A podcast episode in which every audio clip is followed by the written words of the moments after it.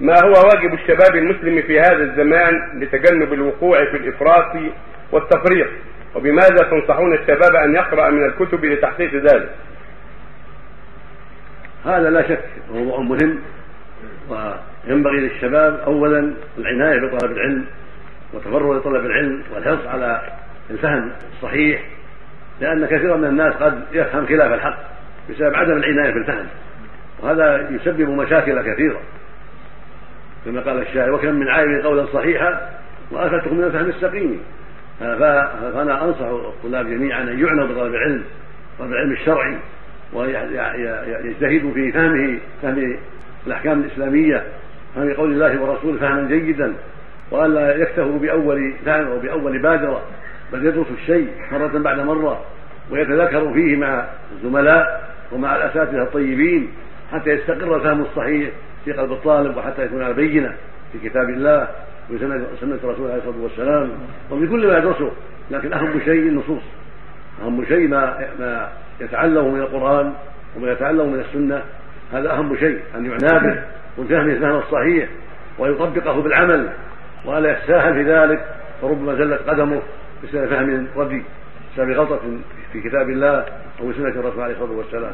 فالواجب أن يعنى بالفهم الصحيح ويتشاور مع زملائه في في المعنى ويتدارسون ذلك ويسأل أهل العلم ثم العلوم الأخرى التي يستطيع أن يتعلمها حتى ينفع أمته وينفع المسلمين. لا بأس إذا تيسر له ذلك من طب أو غيره مما ينفع المسلمين. لكن أهم شيء العلوم الإسلامية البحتة التي بها يعرف الله وبها يعبد وبها تعرف أحكامه سبحانه وتعالى وبها يعرف ما يدعو إليه وما ينهى عنه حتى يعمل بذلك وحتى يبلغه الناس. وما حصل بعد هذا من علوم أخرى فهو خير إلا خير. وكذلك أوصي بالعناية بالقرآن وكتاب الله أهم شيء. أهم شيء القرآن العظيم. يعتني به بحفظه والإكثار من تلاوته وتدبر معانيه وإن لم يحفظه فليكثر من تلاوته. وإذا أكثر من التلاوة تجعل الإنسان يذكره كثيرا ويكون بقليل من الحافظ.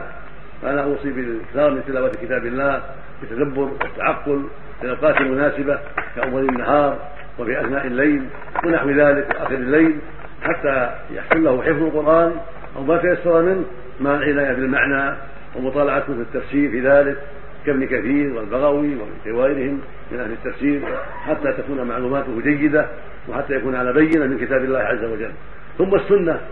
سنة الرسول صلى الله عليه وسلم أوصي بأن يحفظ منها ما تيسر مثل بلوغ المرام كتاب جيد محرر مفيد.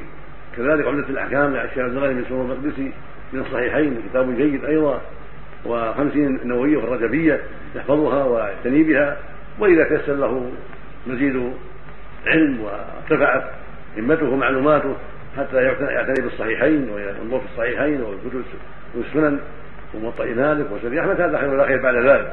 بعد ما ينهي دراسته وبعدما تقوى معلوماته يرتفع إلى هذه الكتب ويعتني بها الصحيحان والسنن الاربعه ومسند أحمد وسنن الدارمي وموطئ مالك ونحوها من الكتب العظيمة التي هي ثروة عظمى فيها تفسير كتاب الله وفيها العون على فهم كلام الله وكلام الرسول عليه الصلاة والسلام. ثم يعنى بكتب اللغة في في مطالعة كتب التفسير ومطالعه كتب الحديث يعنى باللغة حتى يستعين بها على فهم القرآن والسنة وعلى ترجيح الراجح وتزييف الزائد. ومن الكتب المفيدة النافعة منتقى الأخبار أيضا. لابن تيمية فانه كتاب عظيم جمع فيه خيرا كثيرا وجامع الأصول ابن الاثير أيضا. كذلك زاد المعاد ابن القيم كتاب جيد. لأنه المعاد في خير العباد كتاب عظيم. وإلى الموقعين ابن القيم أيضا كتاب عظيم. وإلى تعالى ابن القيم كتاب عظيم.